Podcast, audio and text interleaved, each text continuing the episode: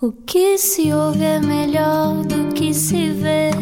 Desliga a TV, era o que faltava. A vida acontece quando anoitecer, era o que faltava. Juntos eu e você. Mais uma vez juntos na Rádio Comercial. Muito boa noite, obrigado por estar connosco. Bem, Ana, hum, eu preciso de falar contigo. Então, Tenho, estamos- tenho que desabafar. estás nervoso porque estamos numa dinâmica quarto escuro. Epá, sim, Hoje epá, decidimos apagar as luzes. Bom, e sem mais demoras, se calhar vamos lá conhecer o nosso convidado de hoje. E agora? E agora? Um pouco de suspense sobre quem será o convidado, quando na verdade já o anunciamos. Muitas vezes. Começou aos 14 anos na representação, mas o fascínio de contar histórias levou-o também à realização. Diz que não tem medo de se espetar em áreas diferentes, mas se espetarmos-nos significa ganhar prémios, ele também já os tem e muitos. Depois de novelas, séries, filmes, curtas e reality shows, Afonso Pimentel tem agora no currículo a série Glória, a primeira série portuguesa na Netflix. Bem-vindo, Afonso. Olá. Bem-vindo, boa noite. Obrigado, obrigado por me convidarem. Com uma voz boa de rádio também, Afonso Pimentel. Epá, eu acho muita graça a rádio. Acho mesmo muita, muita, muita graça. Tu trabalhas bastante com, com, com, com a tua voz também, não só Sim, no trabalho sim. como ator, mas fazes muitas Epá, nós já locuções. nos cruzámos algumas vezes, João Paulo. Também essa coisa da gente já falámos. já. Eu sei, eu sei que já, mas. Mas no escurinho, não. Mas por mas no escurinho nunca tínhamos feito isto. E- Estou aqui a mais. Não, não, não. Opa, isto é sempre, é sempre constrangedor, mas sei lá, se também te- de certeza que já te aconteceu a ti. Há pessoas que tu admiras muito o trabalho, já há muitos anos antes de ter estado com elas, olhos nos olhos, e que depois é sempre um bocadinho mais difícil quebrares ali o, o gelo. Não sei se te Pá, acontece. eu- sabes que eu não sinto isso muito. Epá, eu não sinto isso em, em, em relação a mim. Eu, eu sinto isso em relação aos outros. Eu, não- eu acho que nunca fui para. Exato, claro. Ah, isso dá alguma sanidade, não é? Exatamente, é um bom sinal. Ah, mas é, mas, mas sim, mas, mas, mas já senti isso. Mas é sempre estranho quando alguém diz que o sente comigo, é um bocadinho estranho. Pois. Sobretudo quando, pá, quando já tivemos, já tivemos. Mas olha, obrigado. Não, não, não, é, é, é genuíno, é genuíno. Gosto muito do teu trabalho há muitos, muitos anos, antes, muito antes de te conhecer. Olha, Fixe, mas, mas tu és um tipo muito reconhecido, eh, com certeza. E isso acontece-te muito na rua? Um, epá, isto é, é, é sempre uma. É, é sempre muito cíclico, ou seja, tu tens alturas em que, em que estás eh, em que és muito reconhecido e tens outras alturas em que depois simplesmente as pessoas não olham para ti. O que queres dizer é alturas em que fazes novelas. Ah, sim, sim, Imagino sim, que sim, esta sim. última, Nazaré, tenha sido um, foi um desses picos da, tua, um da abordagem picos, na rua. sim, Sim, na altura da Floribela também, ou seja, houve uma série de, de momentos assim mais de maior reconhecimento. ah, por parte do público, não necessariamente ah, isso nem sempre está associado a um, um- um maior orgulho hum, nos, nos trabalhos que fazes. Uhum. Eu acho que não me arrependo de ter feito nenhum, hum, mas, mas acho e o facto de trabalhar já há muitos anos também me fez pôr os pés assentes na terra relativamente a isso. Ou seja, não é pelo facto das pessoas te falarem muito em determinado trabalho que, que esse trabalho é incrível e que tu és incrível. Ou seja, há alturas em que. Aliás, há trabalhos que passaram até um bocadinho ah, ao lado e são trabalhos que eu gostava que as pessoas tivessem visto. Ah, e acabo por minar um bocadinho quando, quando, quando me falam e quando me abordam sobre determinado trabalho. E por muito orgulho que eu tenha, que, eu- que, que, eu- tenha desse trabalho, tento ahm, introduzir alguns, alguns trabalhos que as pessoas não conhecem tão bem que eu gostaria que, que vissem também, não só por mim, mas pelo projeto em si, ou porque são coisas completamente diferentes, ah, como é o caso do Sul, que, que teve um impacto muito grande na altura que, que saiu. Uma série que passou na RTP. é? Exatamente. Fantástica. E continua na RTP Play e, pá, e, é, e é uma série que hum, provavelmente nós iremos fazer um spin-off disso agora hum, para o ano. Hum, e pá, é uma das séries que eu acho que, que, que mereciam ser revisitadas, acho eu, por todos. Pá, tem um trabalho incrível do Adriano Luz hum, e da Vila Nova também, da Margarida. E pá, é uma série de atores lá que, que trabalham. Foi uma, uma série realizada pelo, pelo Ivo Ferreira e é algo que, que, que eu gostava que as pessoas revisitassem. Que é assim uma espécie de um thriller, não é? Eu vi, um- não vi todos Aquilo ainda. é um policial, Um policial. eh, mas é um policial tuga sem ser, eh, sem, sem estar a, a tentar imitar nada. Não imita um CSI, não imita, ou seja, não imita uma, uma balada de Hill Street, não- mas é, é uma coisa muito tuga com. hum, epá, Epá, mas eu acho que é um, que é um trabalho incrível que acho que devia ser revisitado. Eu gostei muito do que vi. Olha, estavas a falar do facto de teres começado a, a trabalhar muito cedo. Sentes ou já pensaste sobre isto que perdeu-se um grande engraxador? é pá, essa história é muito fixe. Essa história surgiu porque hum, havia uma, uma pessoa que na altura era o diretor de, de, do Jardim de Infância onde eu trabalhava, que era o Vitor, que, hum, que faleceu há cerca de dois, três anos. Pá, que era uma pessoa incrível e que foi a alma daquela escola durante muitos anos e que hum, e que brincava muito connosco uh, uh, com a história do, do, Era uma das brincadeiras que ele fazia, criava ali brincadeiras de engraxar os sapatos aos putos, e putos era muito engraçado. E eu acabei por ter um, por criar ali uma.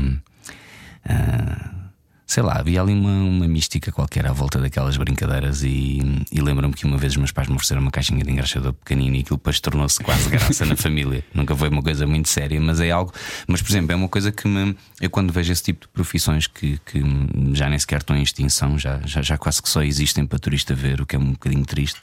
Um, embora tenha havido uma, uma, volta dessas profissões dos amuladores e dos desengraxadores, e, e tu ainda tropeças em alguns pela cidade mas acho que é algo que, algo que é tão lisboeta que, que continua na minha memória como uma é pá, como, como, quase como uma fábula, de, como, como, como um episódio da cidade onde eu nasci. E, e na semana passada encontrei um em Alvalade, e é, é fixe, ficas assim um bocadinho a olhar. E... Mas então, mais do que a profissão, era aquela coisa associada ao facto de ser uma brincadeira sim, e sim, teres, sim, sim, sim, teres sim. crescido com isso. Aliás, deves ter uma costela, uma costela nostálgica porque tu também tiras fotografias ainda em negativo, não é? O teu filho, sim. aliás, tira-te fotos muito bonitas. Sim, sim o, o, meu filho, ele tira maioritariamente com, com a digital, apanhou uma minha fêmea antiga há uns tempos e e, e misturou um rolo inteiro. Pá, as fotografias saíram muito fixe, só que ele faz aquilo por brincadeira, ou seja, um bocadinho também como eu fui fazendo as coisas todas na vida, ou seja, porque me divertia a fazer, ou porque brincava com alguma parte mais técnica, ou porque brincava com madeiras e afins, ou seja,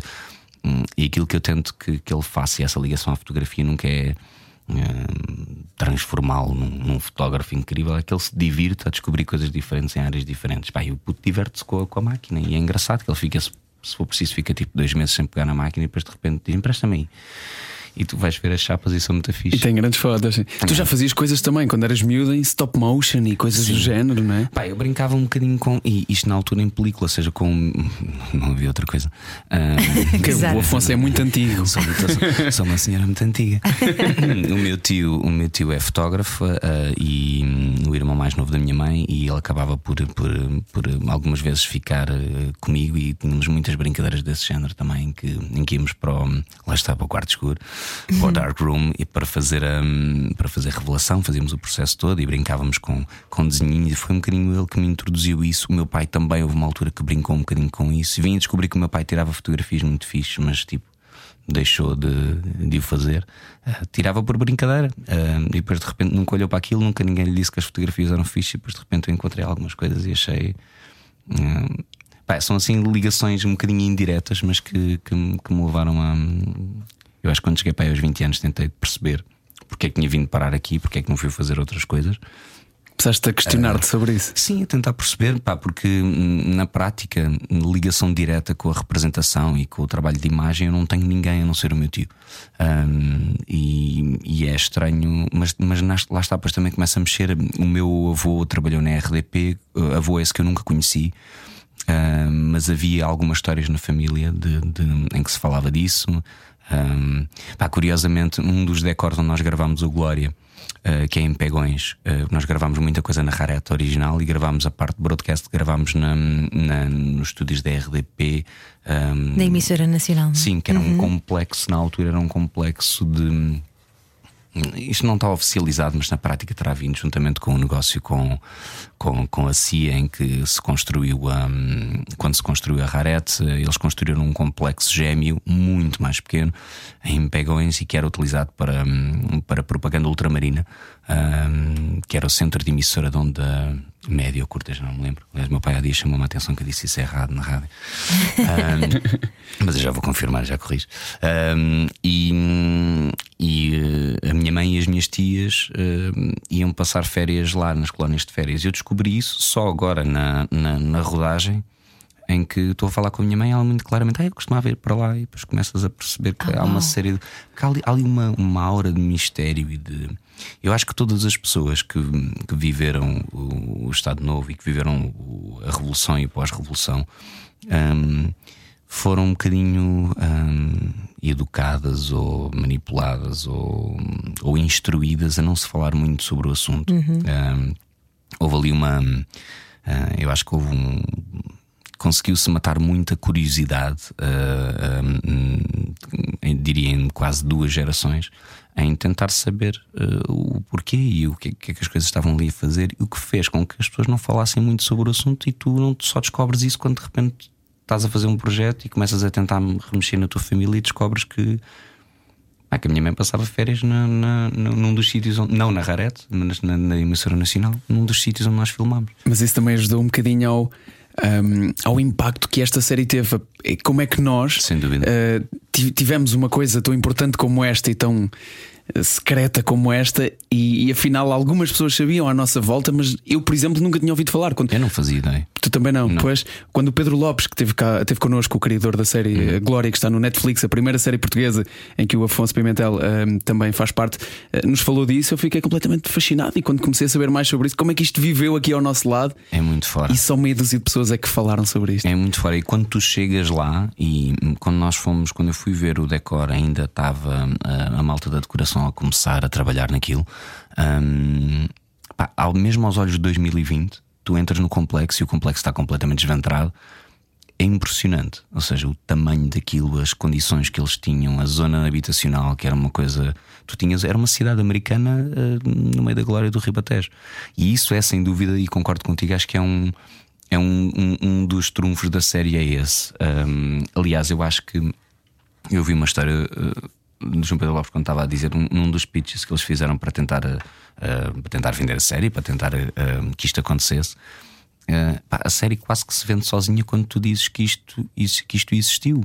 O facto de ninguém saber que isto existiu, o facto de nós termos também sempre uma perspectiva muito grande relativamente à Guerra Fria, que é sempre é associado um bocadinho, a- sobretudo ao medo da, da, da bomba atómica e o medo de- do, do início de uma guerra nuclear que poderia uh, acabar com a vida no planeta, porque na prática seria isso se começasse se, se, se, se a bomba voltasse a ser a ser detonada, não havia volta atrás, mas há uma guerra hum, paralela a essa que nunca foi muito explorada, não digo que nunca foi explorada, mas nunca foi muito explorada, que é a guerra da informação. E eu acho que esse é o grande trunfo desta série. É este, este jogo de espionagem, de contra-espionagem e de quem tem informação é quem tem mais poder, da manipulação da própria informação.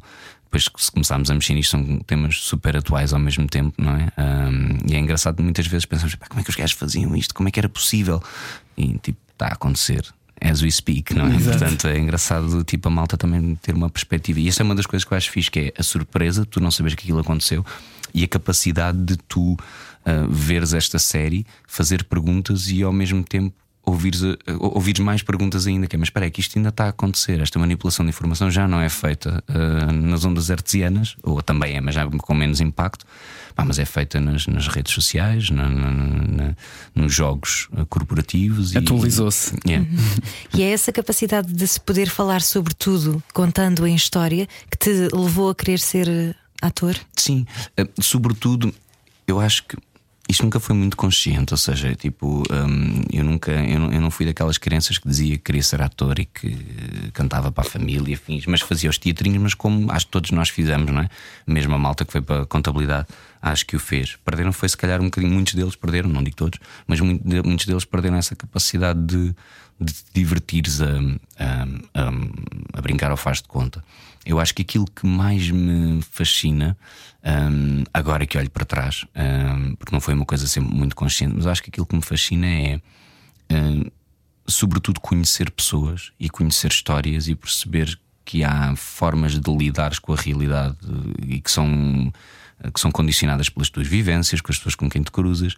hum, e perceber o quão fascinante é tu fazeres de outro ou contares a história de outro. Hum, eu sou muito fascinado, sobretudo por isso, por, por, por ouvir histórias que, à partida, que a tua vivência não te permite, que a minha vivência não, te permite, não me permite viver, mas que de repente outra pessoa as viveu. Eu tenho um, um, um amigo meu que é, que é um, piloto de barcos, não sei se é assim que se diz. Uh, e que ainda, hum, por exemplo, no ano antes da pandemia, agora não, agora está a trabalhar, está, está, está a trabalhar como rebocador. Um, mas ainda antes da pandemia fazia longas um, temporadas fora, no, no, no, Mar do Norte, no Atlântico Norte, a, a, na pesca. Uh, e chegavam a estar 3, 4 meses uh, sem ir à terra.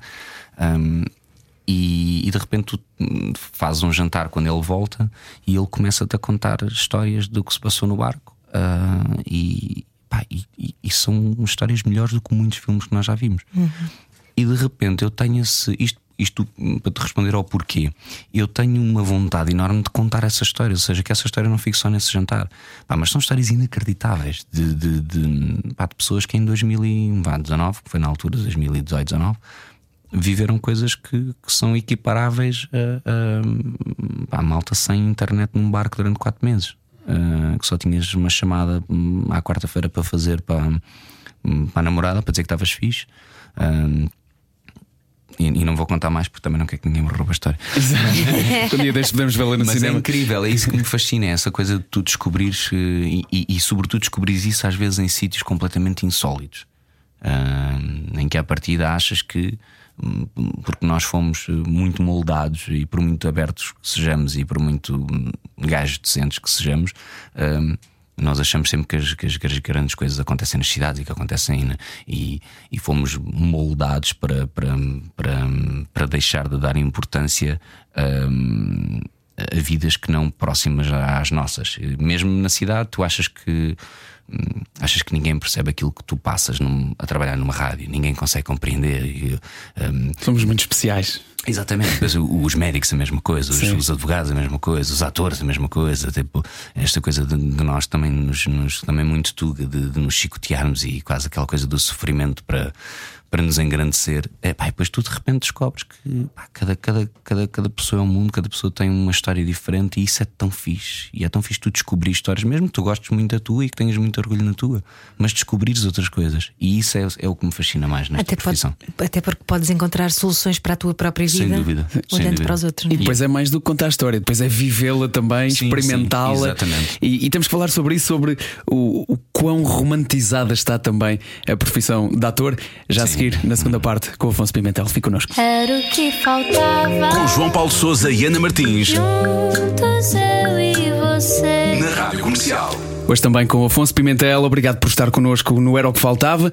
E deixamos aqui pendurada a pergunta de quão romanceada é que está esta profissão de ator, já que há pouco estávamos a falar sobre o que é que ela envolve também. Eh, sentes que isso tem mudado ao longo da tua, da tua vida de ator, visto fases diferentes de romance desta profissão? Eu acho que eu acho que o romance numa profissão em, em, que tu, em que o principal objetivo é fazer sonhar, acho que tem que existir. E eu acho que acho, acho importante que essa hum, que essa face da profissão exista. Hum, mas também é importante. Quer dizer, não é uma questão de importância, acho que é uma questão do, do que me faz um bocadinho confusão. Ou seja, eu acho que nós temos uma série de, de, de profissões que, que, são, que são igualmente uh, fascinantes um, e que. E que eu dou-te um exemplo prático. Eu, eu, costumo, é mais fácil explicar isto assim. Eu, dou, eu, eu costumo dar aulas numa, numa escola no Porto, na ACE, na. Academia Contemporânea de Espetáculo. Um, de, de, interpretação para a câmara, não é? Sim, sim, é um, é um módulo de interpretação para a câmara. São, são, são duas semanas, era, era uma semana, depois então começámos a estender. Um, e eu tenho, tenho, tenho uh, alunos que, que, que, decidiram que querem ser atores e que estão a estudar para ser atores. Um, e eu acho que, que, que, esta profissão é tão especial, mas é tão especial como outras, que trabalham também na nossa área, e acho que é sempre importante abrir aqui as. Um, o leque para que as pessoas possam conhecer outras profissões que, que trabalham na nossa área e que são tão importantes e que tão, são tão fascinantes como, como, como, como a de ator. E já me aconteceu ter alunos que desde pequeninos querem ser atores e estão a estudar para ser atores e de repente no meio de, dessa oficina descobrem que há uma série de profissões que trabalham na mesma área e que são igualmente fascinantes para as quais até estão mais aptos em termos de, de talento, um, e essa é uma das coisas que me tem dado algum gozo. Malta descobrir que existem profissões como os anotadores ou como os editores, ou que, parece muito óbvio para nós que trabalhamos na área, mas para quem meteu na cabeça que quer só uma coisa, um, às vezes é fixe seres também um bocadinho parte da, da ou, ou seres parte da, da solução para que conheçam outras coisas. Isto por causa do romancear. Eu acho que é é fascinante trabalharmos numa área em que fazes sonhar, mas como é fascinante tu poderes salvar vidas, trabalhares como médico, ou salvar vidas sendo advogado, ou salvar vidas sendo polícia, ou, seja, eu acho que uh, é pá, ou salvar vidas sendo mecânico.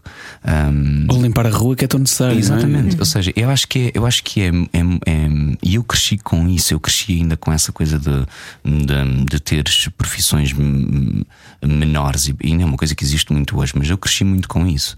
Um, lembro-me da malta dizer: tipo, se não estudas, vais para as obras, como se fosse uma coisa tipo. Como não, se não vivêssemos todos numa calhar, casa. Se calhar devíamos todos, e se calhar se tivéssemos estudado todos e ido para as obras, se calhar tínhamos uh, menos, menos uh, problemas uh, numa série de, de, áreas também. Ou seja, eu acho que fomos também um bocadinho empurrados por essa vontade de, de se fazer dinheiro e de, de vivermos assim numa coisa que não, na realidade não existia, que agora estamos a perceber que não existe assim tão preto no branco, não é? É verdade, e ainda hoje se faz muito isso, aquele estigma. Há muita gente ainda hoje que tem estigma por não ter eh, estudado e, no entanto, são profissionais excelentes e isso não, uma coisa não invalida a outra, não é? Sim, e hoje em dia tu podes estudar, tu não, não tens desculpa para não aprenderes uma, uma, uma profissão, uma arte, uma, porque a rede de contactos é tão grande e a, e a forma de, de poder chegar às pessoas um, ou de poderes ver. Bem, eu lembro-me, na minha idade, tu não vias, por exemplo, na minha área, tu não conseguias ver making-offs de filmes. Tinhas que esperar que, que, houvesse, que a RTP2 decidisse transmitir alguma coisa e tu estares naquele momento a ver. Eu, neste momento, posso sair daqui e ver um quero saber como é que aquela cena foi feita, quero saber. E isto aplica-se a todas as áreas. Um, o que não significa que nós, por termos acesso a essa informação, que nos tornemos. Uh, eu não me torno ator por, por ver três ou quatro workshops de ator, nem me torno ladrilhador porque precisei de resolver um problema na, nos azulejos da minha casa de banho e tive que ir. Mas eu posso aprender. E acho que esse, acesso hoje em dia que tu tens às diferentes artes, um, que depois deixaram de se chamar artes e começaram-se a chamar só profissões e, e, e levámos a coisa para a arte, só para, para a música, para a dança, para a representação. mas, mas tu fazeres uma coisa bem, seja ladrilhar ou, ou, ou, ou dançar, é, é, é, difícil. mas hoje em dia podes ter acesso a isso. Eu, acho, eu, eu tenho muito esta vontade de que exista, e tento fazer isso muito com os meus filhos, que exista um, um não é uma questão de um respeito. Eu acho que se tu conheceres as profissões e se tu conheceres as dificuldades e, as, e, os, e os truques e as, e as especificidades de cada profissão, tu imediatamente ganhas um respeito por ela. Portanto, eu acho que te, a grande parte do desrespeito que existe por uma série de profissões tem a ver com o facto de nós não sabermos e não querermos saber como é que as coisas fazem. No teu caso, em que começaste primeiro a trabalhar antes de. Eu imagino que tenhas feito alguns workshops ou coisas do género, mas não tens uma formação inicial uhum. standard de eu estudei para ser ator e transformei-me em ator. Exato. Tu começaste a trabalhar e a tua carreira foi evoluindo. Sentiste que. Sentiste perdido muitas vezes. É que uma coisa que eu penso sempre é: existem imensas formações de ator. Uhum. Hoje em dia é, é bastante mais fácil uh, ter, forma, ter formação de ator, uhum. mas existe ou não existe, eu nunca vi pelo menos, alguma formação que te desse direções, por exemplo, como gerir uma carreira, como uhum. gerir altos e baixos de momentos de uma carreira, como gerir o ego, uhum. como gerir o ego, uh, alguém te avisar e dizer-te a partir do momento em que fizeres este trabalho, as pessoas na rua vão te abordar e tu estares preparado para lidar com isso. Nunca ninguém te prepara para uma série de coisas que estão envolvidas yeah. nesta área que é, que é a representação, tirando estar à frente da câmara, que é importante, uhum. claro. Eu acho que posso dividir isso em, em, duas, em, duas, em duas partes, de, de, de, em dois temas diferentes. Um é realmente a, a, a, importância da formação e a importância de estudar. E isto cola um bocadinho com aquilo que eu estava a dizer há bocado. Um, eu gostava de ter tido formação antes de começar a trabalhar como ator. Mas eu, quando comecei a trabalhar como ator, eu não, eu, eu não tinha noção sequer de que eu iria fazer profissionalmente. E pequena seja... nota, tinhas 14 anos. Exato. Aliás, tinha menos, fiz 14 durante a rodagem okay. já do filme. Ou seja, uh, e é uma, era uma altura completamente diferente, ou seja, não havia hum, muitas. Hum, pronto, para, para, para que não, não, não apedrejem esse equipe, devia haver algumas, mas não havia muitas crianças a trabalhar regularmente, em, claro, em, claro. pelo menos com o impacto que depois aquilo teve. Um, eu senti muita falta. na... Eu tive muita sorte para já porque comecei a trabalhar com o Luís Filipe Rocha e com o João Lagarto e com uma equipa técnica incrível que me acolheu e que hum, o próprio produtor, o Tino Navarro, na altura, perceberam que aquilo era um risco, pôr um puto que nunca tinha feito nada a fazer uma, uma, um, protagonista e eu tive uma sorte imensa de ter sido formado à medida que, ainda antes da rodagem, com os ensaios e com o trabalho que foi todo feito. Portanto, a minha formação, eu tive formação antes de começar a, a trabalhar. Pela experiência das pessoas que trabalhavam contigo. Sim, uh, e, e, e, e, foi, foi da mais doce que alguma vez uh, tive uh, e, que, e que me epá, que me deu as bases para, para aquilo poder ser possível. Um, a verdade é que eu trabalhei, uh, comecei a trabalhar em cinema, depois fiz mais uma coisa em cinema, depois fiz outra em televisão um, e depois estive a trabalhar televisão, cinema, televisão, cinema, até o dia em que. E o dia em que sim sinto que e, que e que me bate essa realidade de não ter formação, de não ter formação na área da representação, foi quando eu saio de, do primeiro aquáriozinho onde estava, que era uh, o cinema e a televisão, e de repente vou fazer teatro para o teatro aberto. Aí foi muito duro. Uhum. Aí foi quando eu recebi realmente o choque de eu não tenho formação para fazer isto. As técnicas teatrais são completamente diferentes das técnicas de trabalho para a câmara. Um, um. Pronto, também vou ser atacado por isto, mas, mas, mas, mas são completamente diferentes. Um, Uh, eu domino muito mais as técnicas, ou de, de outra forma, estou muito mais à vontade com as técnicas de, de, de câmara um, do que com as técnicas teatrais. Um, Porque as treinaste, a formação também não resolve tudo, é preciso essa experimentação. Sim, eu, eu, fiz cinco peças, três, uh, quatro delas no aberto e uma com, com, com o António Pires. Uh, eu, eu estaria em teatro com o João Lourenço, com a Irene Cruz, com, com o Virgílio Castelo, com o, com o meu António Cordeiro, que foram os meus professores na altura. Uh, Irene Cruz foi a minha, a minha professora de voz na altura. Eu não sabia projetar a voz para, para, para palco, eu não sabia movimentar-me em palco. O, o António Cordeiro e o, e o, e o, e o Virgílio Castelo foram incríveis nisso, a forma como me acolheram. E tive o João, que foi dos maiores mestres que eu tive, uh, que foi, um, e que me ensinou. Portanto, uh, sim, a formação é muito importante, seja ela uh, a partir pedra ou, ou, ou numa escola. Agora, que é importante, isto, ou seja, o que é que eu quero dizer com isto? mesmo não tendo formação, se estivermos dispostos a aprender e a ouvir e a ver, sobretudo ver os outros a trabalhar e perceber como é que as coisas fazem, e se tivermos a sorte de poder falar com eles e aprender com eles e que estão dispostos, e normalmente os muito bons estão muito dispostos a ensinar. Uh, mas sim, mas perdi É que é mesmo vezes. isso. É que normalmente são os muito bons que estão dispostos a, yeah. a explicar-te e a yeah. dizer-te porque é que fizeram, não sei o quê. Eu lembro-me de, de, das, das, minhas primeiras experiências na, na representação em que imagina, eu gravava duas horas por dia e eu passava lá 12 à mesma, porque estava a ver os outros yeah. a fazer. Pá, eu lembro-me da generosidade. Uh, e, há, e, há, que dizer o nome dela, de, por exemplo, da Maria João Abreu. Sim. Para no final de uma cena vir ter comigo e dizer fiz isto e isto e não sei o quê. E eu ficava a discutir com ela porque é que fizeste isto, porque é que escolheste isto, porque é que. Tiveste uma sorte imensa de casar com o João. A João, a João é, um, é, um, é, um, é um ser muito especial e isto é daquelas coisas que eu lhe dizia a ela, portanto não tenho problema nenhum de dizer quando ela não está cá. Um, tá, tá. está. mas é, mas é, e é incrível, e é essas coisas que tu levas para a vida, são essas histórias, são, e, e sim, está, porque estás a falar no janela e, e vais-te lembrar dela quando fazes as coisas, ou seja, essas pessoas Um, o António Cordeiro, uh, que, que, que, foi uh, de uma forma trágica há, uns anos atrás, um, e, e, e, vai estar sempre na forma como tu lidas com a profissão. Um, não, di, não diria mais do que aquilo que te ensinam, mas o que te ensinam também é isso, é a forma que tu. E agora pegamos no ego, na, na segunda parte da pergunta, que é: não tens ninguém que te ensine. Se estiveres atento, tens. Tu tiveste a João, uh, eu, eu tive, eu, tive a João também, felizmente. Tivemos a mesma partilhámos essa experiência também, não ao mesmo tempo, mas e essas pessoas deram-te, hum, direto ou indiretamente, um extraordinárias lições de como gerir o ego e de como gerir as, é as, uh, esse lado, porque tu não podes viver sem o ego também nesta profissão, é impossível. Sim, sim, sim. Uhum. Nós é que não estávamos com o bloquinho a tomar nota, yeah. não, é? não, sabíamos que era uma aula, mas estava sim, a ser. Está, e agora pergunto-vos aos dois, porque não é só gerir o ego, é também gerir as emoções. Vocês trabalham com emoções diariamente, não é? Yeah. Como é que não se deixam embrenhar nelas? No no meio de uma história? Beijam, Paulo. Ui.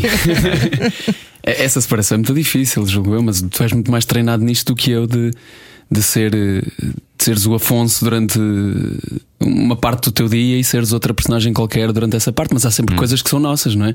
Se, se, choramos ou, ou se beijamos alguém, aquilo tem que vir de dentro de nós, senão não vai soar bem. Concordo contigo. Eu acho há muito esta coisa de, de, de, do beijo técnico, da chapada técnica, de já agora odeio beijo, está bem? Vou deixar registado mais uma vez, já que conversei sobre isto. Odeio beijar outras pessoas que não a minha mulher. E a tua mulher agradece, exato. Somos obrigados. Um, Tudo pela arte. Isso foi uma coisa que a pandemia nos tirou e não pode, não pode. Nadie estava, ainda estava a minha mulher a gozar a, gozar a dizer isso. Pá, não é, é aqueles momentozinhos com um gajo. Bom, whatever. Uh... Já lá vamos, não. Afonso Pimentel. Não, porque ela brinca muito com, comigo com isso e eu acho, eu acho muito fixe, acho muito saudável. Um, eu, eu, eu, eu, eu acredito nisto. Eu acho que quando tu beijas alguém, tu tens que desejar esse alguém naquele, naquele momento. Quando, quando tu te. Quando tu te irritas com alguém, tu, tu tens que sentir essa irritação. Agora, há uma coisa, uh, e isto aprendi com, com, com o João Lourenço. Eu, fiz, eu fazia uma, uma, uma personagem que era um. Era um uh, a série. Uh, a série. A peça chamava-se Demónios Menores, de, foi escrita pelo, pelo Bruce Graham, um, e, e, foi uma história que deu, deu origem ao, ao um, já me vou lembrar do nome. Um, mas um filme muito conhecido. Um, Primal Fear. Uh, e esse filme é com o Edward Norton, e com o Richard Gere. Ou seja, incrível. aquilo, aquilo é, é, é, é, muito, muito similar e, e diz-se que, que, terá havido uma, uma, alguma influência, uh, não sei se direto ou indiretamente, mas na prática é isso. Ou seja, é um, é um psicopata e a determinada altura lembro-me de estar a fazer um, um, um ensaio e, e eu achei que aquilo finalmente me tinha corrido muito bem. E eu estava desgraçado, porque era a altura em que eu descrevia uh, um, o, o, crime que tinha feito ao meu advogado, ao Virgílio, um, e eu saí lá com o peito a bater, a suar, a chorar, tipo, e ok, finalmente consegui. E o João interrompeu o ensaio e disse-me: Ok, foi fixe, já percebeste onde é que podes ir, agora vais ter que fazer isso tudo bem, porque em momento nenhum tiveste controle do que estavas a fazer e perdeste totalmente o controle uh, de quem estava à tua frente, de que existe um público que tem que, uh, que, tem que perceber isso. Um, ou seja, era algo que podia ter funcionado muito bem, por exemplo, para a Câmara, mas algo que vai ter que ser replicado uh, todos os dias durante dois meses. Ele disse-me, com toda a razão, tu não vais aguentar fazer isto dois dias. No terceiro dia estás a, estás a fechar a loja. Portanto, tens que, até por uma questão artística, é muito mais rico se conseguires ter ali 20, 30% do teu cérebro que está atento a outras coisas, que está atento à tua posição, que está atento à outra pessoa que está a falar, que está atento um, à sala, que está atento, não necessariamente à sala, a quantidade de pessoas, mas a perceber que aquilo tem que sair dali, que tem que chegar à última fila, que não podes uh, te emocionar de tal forma e perderes o controle e perderes a voz, que não podes, uh, ou seja, aquilo foi um um banho de água fria, mas foi provavelmente das coisas mais importantes que ele me disse. É uma das coisas que eu tento mais passar aos, aos, aos meus alunos no, no, na academia. É... é um grande dilema isso, não é? Porque por outro é. lado, sabe muito bem quando te perdes mas por outro, o terceiro olho às vezes tira-te dali, outras vezes é mas, importantíssimo. Mas é importante estar lá e tu podes decidir que percentagem é que está. E tu podes arriscar e ter menos percentagem atenta, mas tem que haver ali um momento em que podes parar. Porque trabalhas com armas, porque trabalhas com socos, porque trabalhas com estalos, porque por isso isto já é levando a coisa ao extremo. Ou seja, tu tens que tu não podes fazer uh, uma cena, tu tens que realmente sentir raiva se estivermos a ter uma cena de pancada aos dois mas tudo o que é, e isso também o David Chan está-me sempre a dar na cabeça com isso e com razão, tipo, e tenho visto a, fazer muito isso. Ou, um, nós temos que, nós estamos a trabalhar para a câmara ou estamos a trabalhar no palco, e, mas temos que guardar ali uma margem de segurança grande, porque, hum, e já não é só porque nos podemos magoar, é porque por simplesmente podemos achar que estamos a fazer de tal forma, mas perdemos o controle e, e aquilo não está a funcionar. E no trabalho para a câmara, que é isso que eu falo muito com, com, com os alunos, é ok, está ótimo, agora vamos fazer outra vez e tens que fazer reset. Exatamente. E tu começaste a cena normal. Não podes estar tipo a hiperventilar com 120 pulsações por minuto, a suar por todos os lados. Tens que perceber como é que faz esse, esse reset. E é isso é, é fantástico. Mas sob o risco de passares para lá de lado e alimentares o anjinho mau ao ponto de depois não saberes, não te lembrares de quem tu és. Ou seja, por exemplo, há bocado estavas a dar o, o exemplo da tua mulher brincar contigo com o facto de teres de beijar mulheres e que agora uhum. com o Covid não beijar. Uh, até que ponto é que tu consegues voltar à realidade assim? Às vezes não é assim. Eu acho é que tens que uh, conseguir perceber qual é que é o teu limite e qual é que é o teu gatilho. O teu gatilho para ires e para sentires, para sentires a raiva, para sentires o. o isto dependendo da personagem, obviamente, e do, e do projeto, perceberes quais é que são os gatilhos que funcionam para ti e para aquele projeto e perceberes quais é que são os teus gatilhos para sair. Porque. Hum, é, é, há atores que não pensam assim e são atores incríveis. Uh, eu estou a dizer que comigo não funciona. Ou seja, comigo não funciona, não funciona. Para mim não funciona aquela coisa de tu saíres de casa e já estás com a personagem, vais para o, para o teatro a pensar nisso. Para mim não funciona.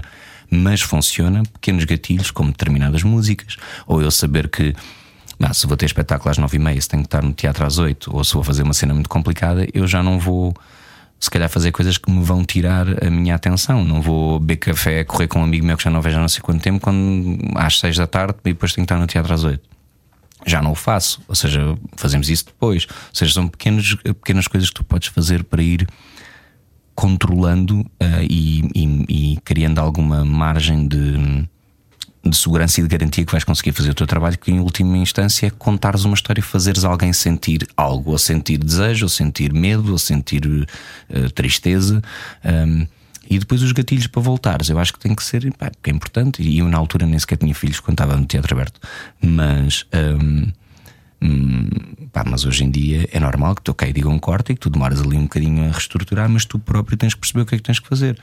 O quê? É dizer uma graça, é brincar com graça, é, é afastar-te e reposicionar-te. Ah, porque às vezes os, os, os hum, as cenas são interrompidas a meio. Ou seja, tu estás numa altura ascendente e de repente, ok, corta, desculpa, houve um problema técnico, vamos voltar para trás. Ou não estás aí pelo caminho certo, o realizador quer que tu voltes, e aí sim tens que meter o. Como dizia um, um, um professor que tive uh, à pala do Ivo Canelas, que me obrigou a ir a Munique fazer um workshop com este gajo que é incrível, que é o Robert Castle, que ele dizia-nos muito isso no início do, do, de cada sessão de trabalho, que é um, I need you to park your ego outside. Deixa o ego lá fora é. e agora bora lá a experimentar coisas e vai, depois vais lá buscá-lo a seguir. Agora uh, é, é, é, muito importante descobrir também os gatilhos, não só os gatilhos de entrada, mas os gatilhos de saída. Porque quando tu mexes com, com determinadas emoções, tu fisicamente ficas nervoso, suas, portanto, isso tem uma influência em ti, não é? tu crias, crias mais dopamina ou tentas uh, condicionar o, a criação de dopamina para, para criar tristeza, tu, tu, tu fazes isso tudo. Um, utilizando o instrumento mais, mais importante que tens, que é, o, que é o teu cérebro e, em última instância, o teu coração, as tuas experiências, mas é muito de cabeça. Mas nada disto é matemático, não é? Isto não funciona todos os dias claro da mesma maneira. Claro que não. Já, já, já te. Já te apanhaste a chegar a casa com, com isso, hoje em dia que tens essa responsabilidade, como dizias há pouco, um bocadinho mais acentuada pelo facto de teres filhos, por exemplo, é uma coisa que tu hum. tens em consideração? Olha, eu vou-te dar um exemplo que não é um exemplo meu, que é um exemplo de uma colega amiga minha que eu vi há pouco tempo, que foi hum, hum, a Vera, a Vera Colodzi, que estava a falar exatamente desta questão e eu identifico muito com isso. Ou seja, a Vera, a Vera é uma atriz incrível e com, com uma metodologia de trabalho extraordinária e ela estava a dizer que fizeram uma pergunta do género e ela disse: às vezes o que me acontece, eu não levo a personagem para casa, mas às vezes o que me acontece é que quando tu crias determinadas formas de falar ou determinadas formas de, de atacar, um, um, de atacar deixas, ou, isso acaba por te ficar. E por vezes uh, uh, respondes uh, um bocado como a personagem, mas tu sabes que não, que não és tu, não é aquela coisa do ah, levei a personagem para casa. Não é isso, não é isso. É tu treinaste. Dou-te outro Crias um hábito. Dou-te outro exemplo o Tony da Nazaré, eu tive quase dois anos a fazer aquilo e a tentar descobrir e criar aquele gajo. A partir do momento que tu crias, por isso é que me perguntam, ah, mas é fácil, é difícil. A partir do momento que tu crias e percebes como é que aquele gajo anda, como é que ele pensa, como é que ele hesita, como é que ele se apaixona, como é que ele... quando descobres isso, quando crias isso, aquilo fica guardado e tu tens aquilo guardado e depois não pensas, aquilo age como gatilho. Quando sais daí e vais fazer outra personagem, a minha maior dificuldade é na minha vida, é quando vais fazer outras personagens e largar os hábitos e os tiques que tu criaste para determinada personagem. Porque tu crias e guardas esse, esses gatilhos uh, não sei bem que gaveta, e o problema é esse, porque não é fácil. Gavetas desarrumadas. Não é fácil, não é fácil Muita psicoterapia depois. não, lá está. A, a psicoterapia para mim tem sido, uh, uh, embora acho que preciso de psicoterapia como todos precisamos, e é, é só de, outras coisas que eu acho que devíamos, uh, devíamos ser mais educados logo desde criança, aprender a falar e aprender a, a, e aprender que é fixe falar sobre as dúvidas que tens e aquilo que sentes. Mas aquilo que tem sido para mim a terapia tem sido o meu trabalho, ou seja, como tenho tido sorte de saltar de projeto em projeto e personagem em personagem, acabas por conseguir ir hum, limpando, experimentando coisas, questionando coisas de. A determinada altura estás a questionar coisas sobre ti, mas utilizando o trabalho e as personagens para isso. Portanto, o trabalho para mim, sim, é uma terapia nesse sentido. É um espelho ao mesmo tempo. É? Sim. E é engraçado, sempre falaste de trabalho até agora, disseste, disseste também divertir-me, tenho que me divertir. Yeah, Esta história sim. que tu tens ainda de brincar com isto, e às vezes brincamos, eh, associamos o brincar a, a, coisas em que nos rimos ou coisas, uhum. mas, mas, não é necessariamente isso. O brincar não. também é experimentar, não é? Sim, é experimentar e perceber. Esta coisa dos gatilhos é muito, é muito ou, dos cordelinhos, é tu perceberes que uh, o divertir mais vezes, o divertir mais vezes é muito pouco divertido. Exatamente. Seja, sim, sim. O divertir-me é arranjar este jogo de descobrir como é que tu vais fazer isto de forma credível. Um, e esse friozinho na barriga de. de bem, estive agora na Polónia a fazer uma. Um, um sniper. Uh, uh, e era uma personagem supostamente mais plana que depois acabou por, por ser reescrita e começaram a escrever mais coisas à medida que fomos trabalhando, que foi muito fixe. Adorei a casualidade de, da frase. Estive agora no plano a fazer um sniper. Para uma série sueca, não é? Sim. Não, mas isto tudo para dizer por causa dos gatilhos. Uh, um, por causa dos gatilhos, não, agora perdi-me. Eram literais ah, nesse caso. Do divertir, exatamente. Não, por causa do divertir.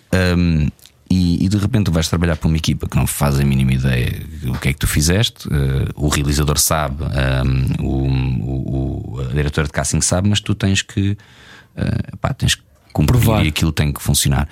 E aí tu tens que te, quando eu digo divertir, é mesmo na angústia e de, de teres medo de poder falhar, é descobrir formas não só de cumprir, mas de contares a história. Uh, e esse divertido às vezes é só isso, é só essa luta de perceberes como é que chegas a determinado sítio. Uh, e depois é divertido se funciona. Exato.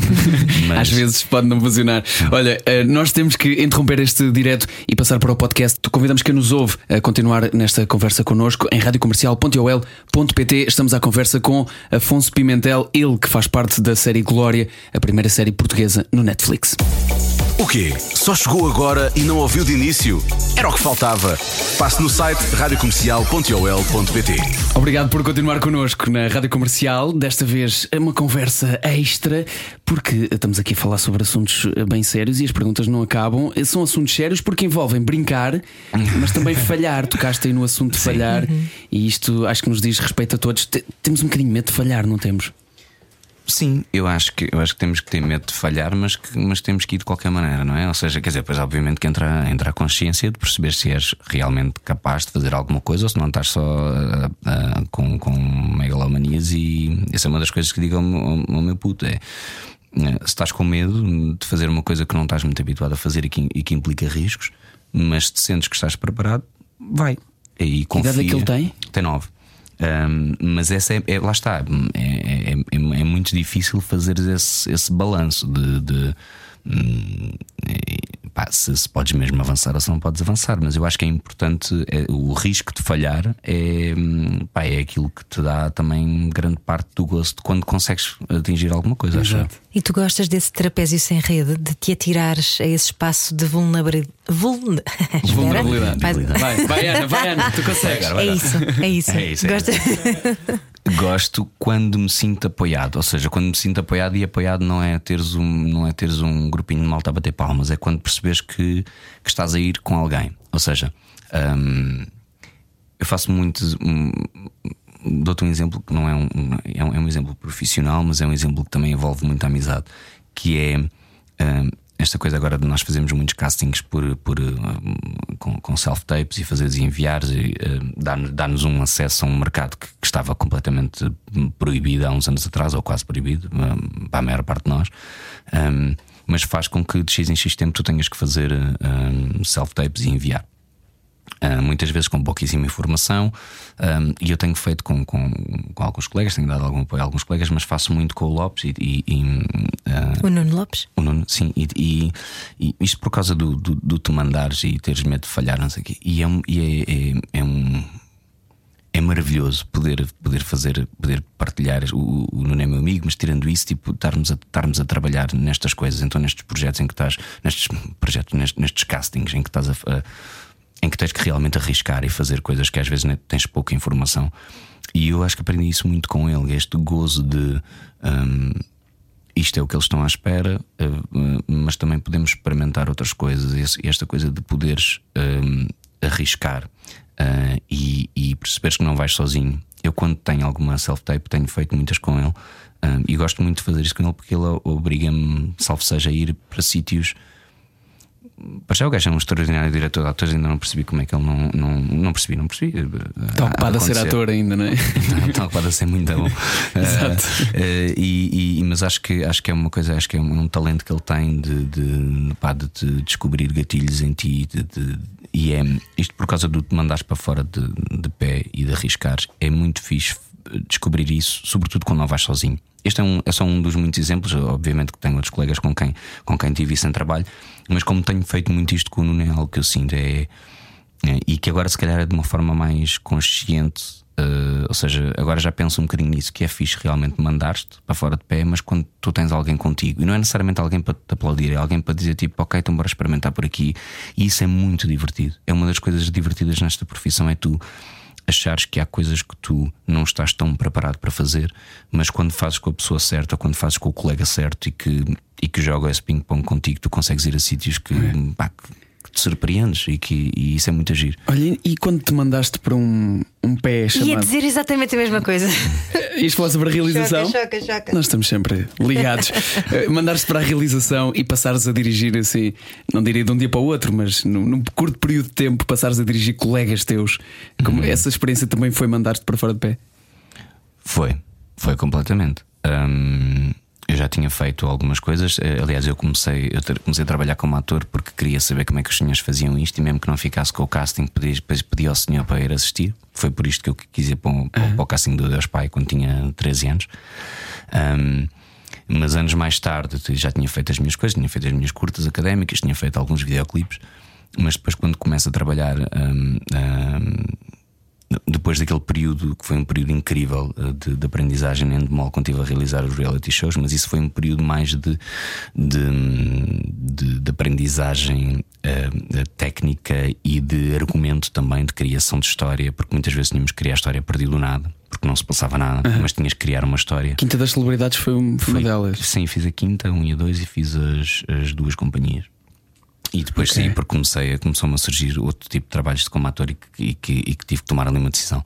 Um, mas onde eu queria chegar, saltando essa parte que foi muito importante, mas já falei nela numa entrevista recente, mas isto por causa do sentir que estou fora de pé. Um, quando estava a fazer para aí a minha, estava a realizar para aí a minha terceira novela, uh, e de repente estou com, com, com o Sr. Rui de Carvalho e com o Sr. Dona Eunice Voltamos ao alcance. Realeza, não é? Exato. E, hum, por exemplo, dou esses dois exemplos. Eu tive, tive, tive, cruzei-me com atores, com atores incríveis e atores que, hum, que lá está, que temos um bocadinho essa coisa do Starstruck e ver essa humildade eh, de, de perguntarem a um puto que teria na altura 26 a 27 anos e que perguntava coisas sobre a cena e que gostava e que queriam construir a cena e tu estás a fazer uma novela, portanto estás à espera que eles, à partida, que hum, gravem e sigam. E não, e tinhas, e eles queriam, estavam disponíveis para, para fazer e para experimentar, às vezes muito mais do que muitos atores novos, que olhavam um bocado com desconfiança do que é que este gajo está a fazer aqui. Um, e, e sim, foi, foi sentir um bocadinho que estava para fora de pé, mas, mas pá, um gajo também a dar com os pés a bater no chão também não tem graça, pode-se magoar. Prefiro. é, pá, é fixe, eu gosto, eu gosto, e depois lá está. É, pá, tenho sido.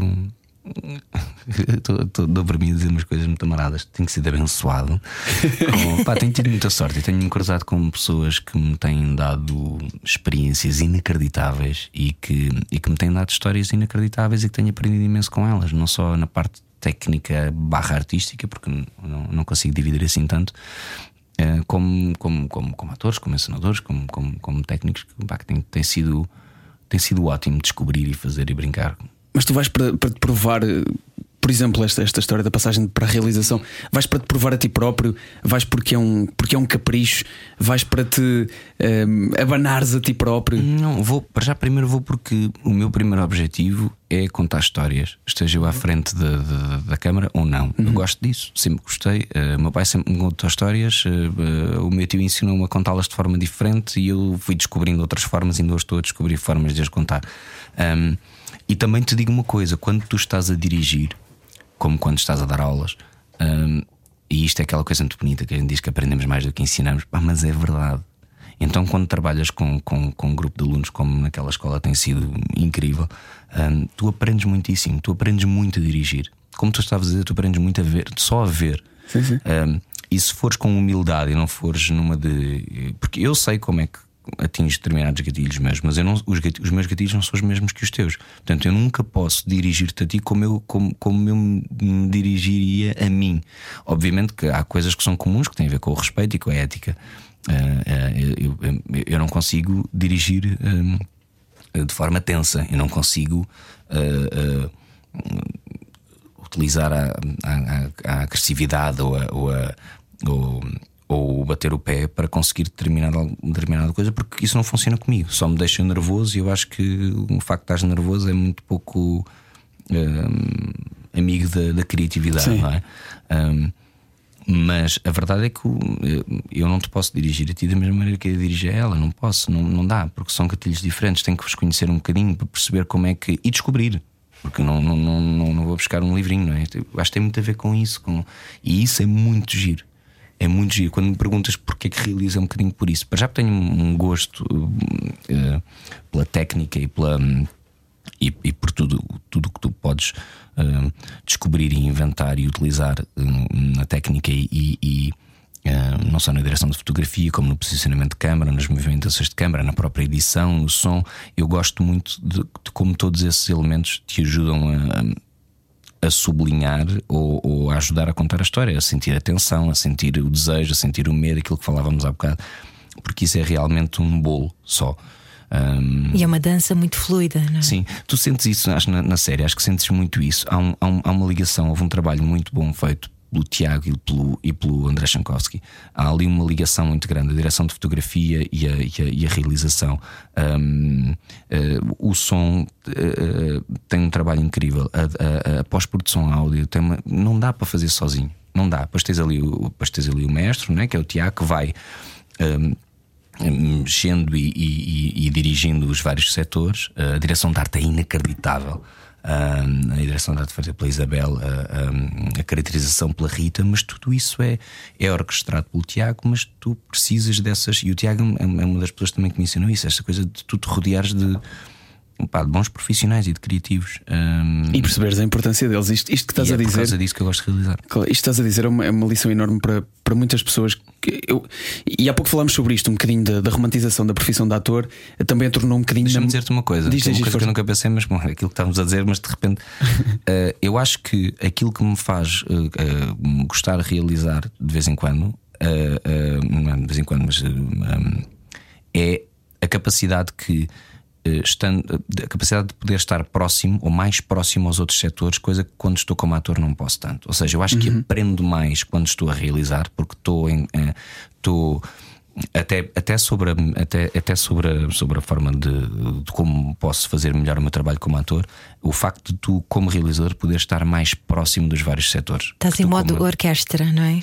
Sim, e, pode, e podes realmente, tu tens reuniões com os vários setores uhum. e podes ouvir várias opiniões e podes. Uh, e tu, como ator, embora eu seja um ator que estou sempre muito próximo disso. Tu tens isso tudo na cabeça como mas ator. Pouco, é? Mas quando estou como ator, eu não gosto, eu tento cortar isso. Ou seja, eu tento saber o que me interessa e o que eu posso utilizar para a cena, como o caso de saber que tipo de plano é que está a ser feito, Exatamente. ou que movimentação é que vai ser feita.